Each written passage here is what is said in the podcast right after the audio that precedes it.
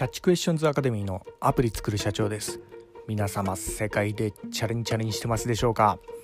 えー、本日はですね見た目で7割決まる残酷な事実というようなところでお話しさせていただきたいと思います。そうですね。やはりですね見た目きちゃうんですよねこれね、まあ、これからの事態は一層これが加速してくるのかなというような、まあ、感じですかね。まああの人の、ま感覚組織の中でもやはり目ですよね。目での判断っていうのはやはりものすごく大きく占めるのでこれはやはりしょうがないところなのかなというようなところがあり逆にですね、まあ、この部分で、まあ、マーケティング戦略にも使えるんじゃないかなというようなところで本日ちょっとお話しさせていただきたいと思います。私のこちらの番組の方ではですね主にあの YouTube の方で配信させていただいておりまして YouTube の方はですね iPhone アプリの作り方だとかそれからあのラズベリーパイのリモートサーバーの構築方法とか、まあ、そういったあの専門的な内容の、えー、発信とかもさせていただいております YouTube の方はですね結構あの番組リスト別に、えー、細かくジャンル分けしてるようなとこがありますんで説明欄の方からですね、えー、お好みのあの番組リストの URL をクリックしていただけるとお好みのジャンル、え見れるかと思いますんで、えそちらの方よろしくお願いいたします。ではですね本題の見た目7割というようなところで、まあ、私もですねあのやはりあのデザインセンスだけはあんまないっていうか全然ないんであのこの辺はまあ厳しい時代になってくるかなというような、えー、ところがあるんです。はいまあ、ただですねこのデザインセンスに関する考え方こちらのですね、え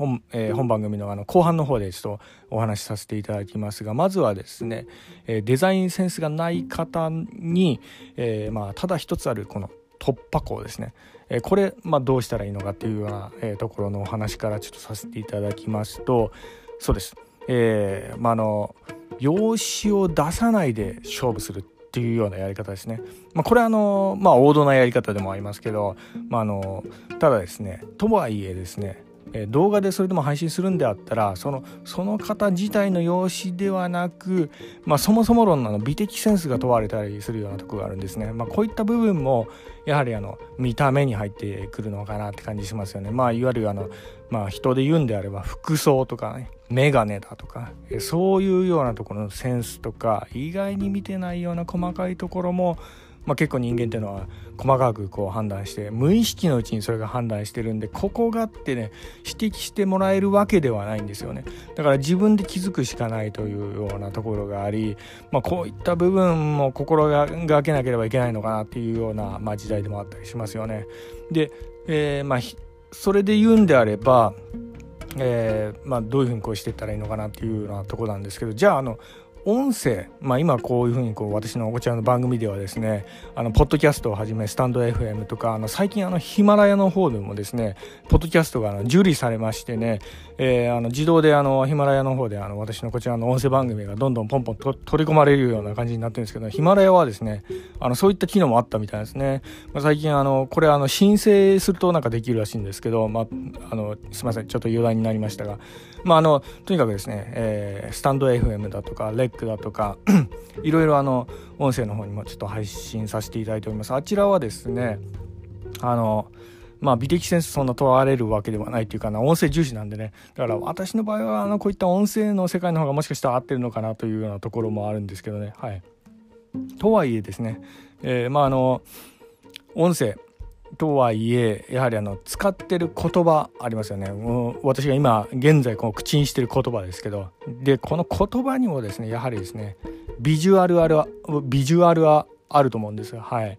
そうです。でその話が結構大事なんで、えー、もうちょっとあのあと5分後ぐらいにちょっと話しますが、えー、その前にもう一つですねあの、えー、この言葉といえばなんですけどやはりあの言葉の世界といったらツイッターですよね。はい、でツイッターっていうようなものも、えー、やはりですねこれ言葉だからじゃあビジュアルないのっていうとあのこれもやはりビジュアルがあると思う。見た目があると思います。まさにこの文章とか文字とか、えー、そういったのも含めてやっぱデザインセンスになってくると思うんですよね。はい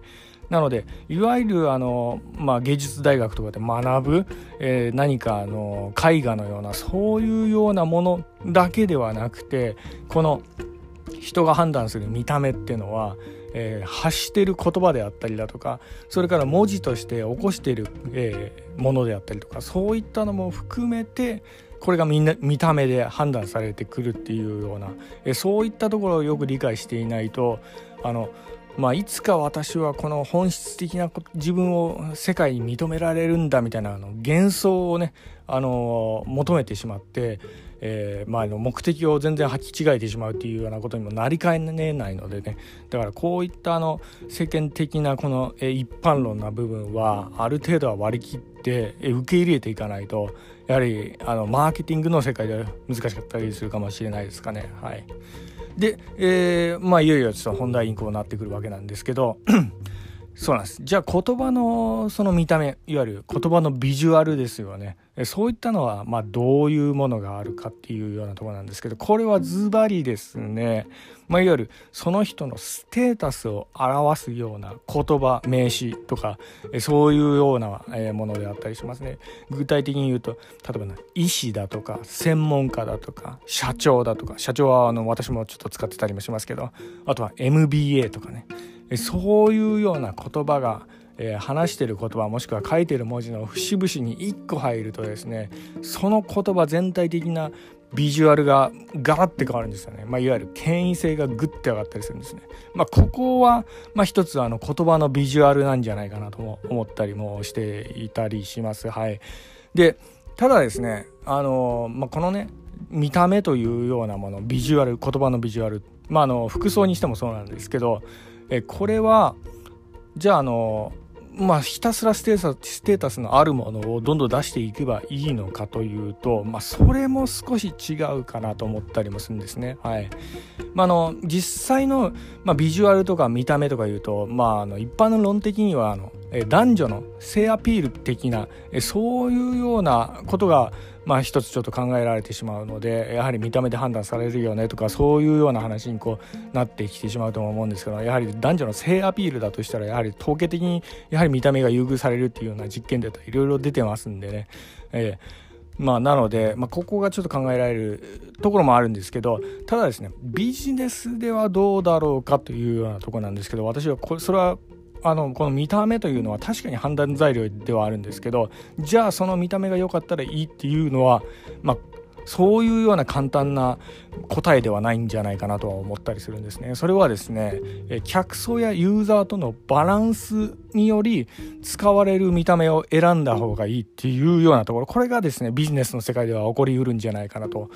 思ったりもしております。まあ、例えばなんですけど、あの圧倒的な結果や成果が出ているんであったとしたらなんですけどここをえさらにそれをこうサポートするような見た目とかビジュアルっていうのがむしろあのなくてもいいんじゃないかっていうかそこをむしろ逆説的に逆説的な見た目を出した方がむしろかっこよさになったりするとかそういうのもあったりするんですよね。でえこの例としてはですね例えばあの、まあ、私のあの、えー、まあ尊敬するあの iPhone の、え創始者のスティーブ・ジョブズですよねスティーブ・ジョブズまあ圧倒的な結果出してますよねで彼もですね、えー、プレゼンの時ジーパンに T シャツとかそういうようなラフな格好なんですけど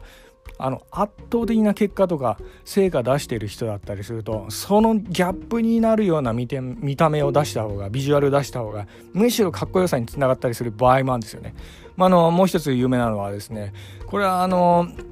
少しちょっとおじさん世代になってしまうかもしれないですけど、あの、デスノートってあの漫画昔ちょっと流行ったと思うんですけど、あれに出てくる猫背のネクラの天才 L。はい。あれもですね、ギャップありますよね。見た目とその 頭脳に。えー、まああのそういったところがあったりだとかあとはあの、まあ、少しね L っぽい感じもするかもしれないんですがあの YouTuber のね、えー、あのまあ、プログラミング関連であったらの皆さんあのご存知だと思うんですけど学さんって方がいるんですけどあの学さんもですねあの、えー、ラフな格好あんだけ稼いでるのにラフな格好でこう低めなテンションで、えー、それでむしろ好感度みたいなあの不思議な、えーまあ、タイプの方だと思うんですけどそうなんですよ。圧倒的に結果とか成果とか出してくると、えー、そのビジュアルを逆説的にこうあの出した方がむしろあのカリスマ的な、えー、そういうようなあの映りになったりしたりもするんですよね。はい、なのであのやはりですねあのどれどのビジュアルどのこう見た目がいいのかっていうとこのビジネスの世界だとになってくるとですねあのまあこれはあの一概に答えが、まあ、どれがいいとは言いづらかったりするようなところがあります、はい、ただですねここだけは外さない方がいいのかなっていうようなところなんですけどこれがですね一つあの同類の法則っていうようなところにもなってくるんですが、まあ、これは心理学的にも言われてるようなところなんですけど、えー、自分のあの格好と相手の格好があの似ているとあの自然と好感度が持てるというようなえそういったような法則があるんですね。まあ、あの身の回りの友人の方とかあの見比べてみたら分かると思うんですけど大体自分の友人って大体あの服装とかセンスとか、えー、見た目とか大体同じような人がこう揃ったりしますね。あの秋葉系の秋葉くんタイプのね人だったら大体あのそれ系のあの格好の人たちがこうまああの集まると思いますしその秋葉くんのね集団の中に急にねあのビシッと決めたあのなんかルイ・ヴィトンとかそういうのを持ったりとかねするような人とかあんまいないと思うんでね、はい、もしかしたらいたらすいませんけど、はい。まあ、とにかくですねあの同類の法則というようなものがありまして例えばあの具体的な例で言うとあの農家の方に野菜売ってほしいみたいなこうビジネスをこう交渉で行く時なんですけどこういう場合とかはビシッとスーツとかで決めていかない方がいいんですよ。もう少し土臭いそれこそジーパンでラフな格好で行った方がやはりあの親近感が出るんでまあ、そういうようなあのことですよね。なので相手と、え、同じレベルに合わせてえ、そのターゲットに合わせて自分のビジュアル見た目、え、選ぶ言葉とかそういったものをこう選定していった方がいいんじゃないかな。これがまあビジネスの基本になってくるんじゃないかなというようなところで本日お話の方をさせていただきました。まあ今後もあのこういった形のお話させていただきたいと思いますんでよろしくお願いいたします。それでは、えー、本日、え、いつもの言葉で締めさせていただきたいと思います。IT エンジニアに栄光あれ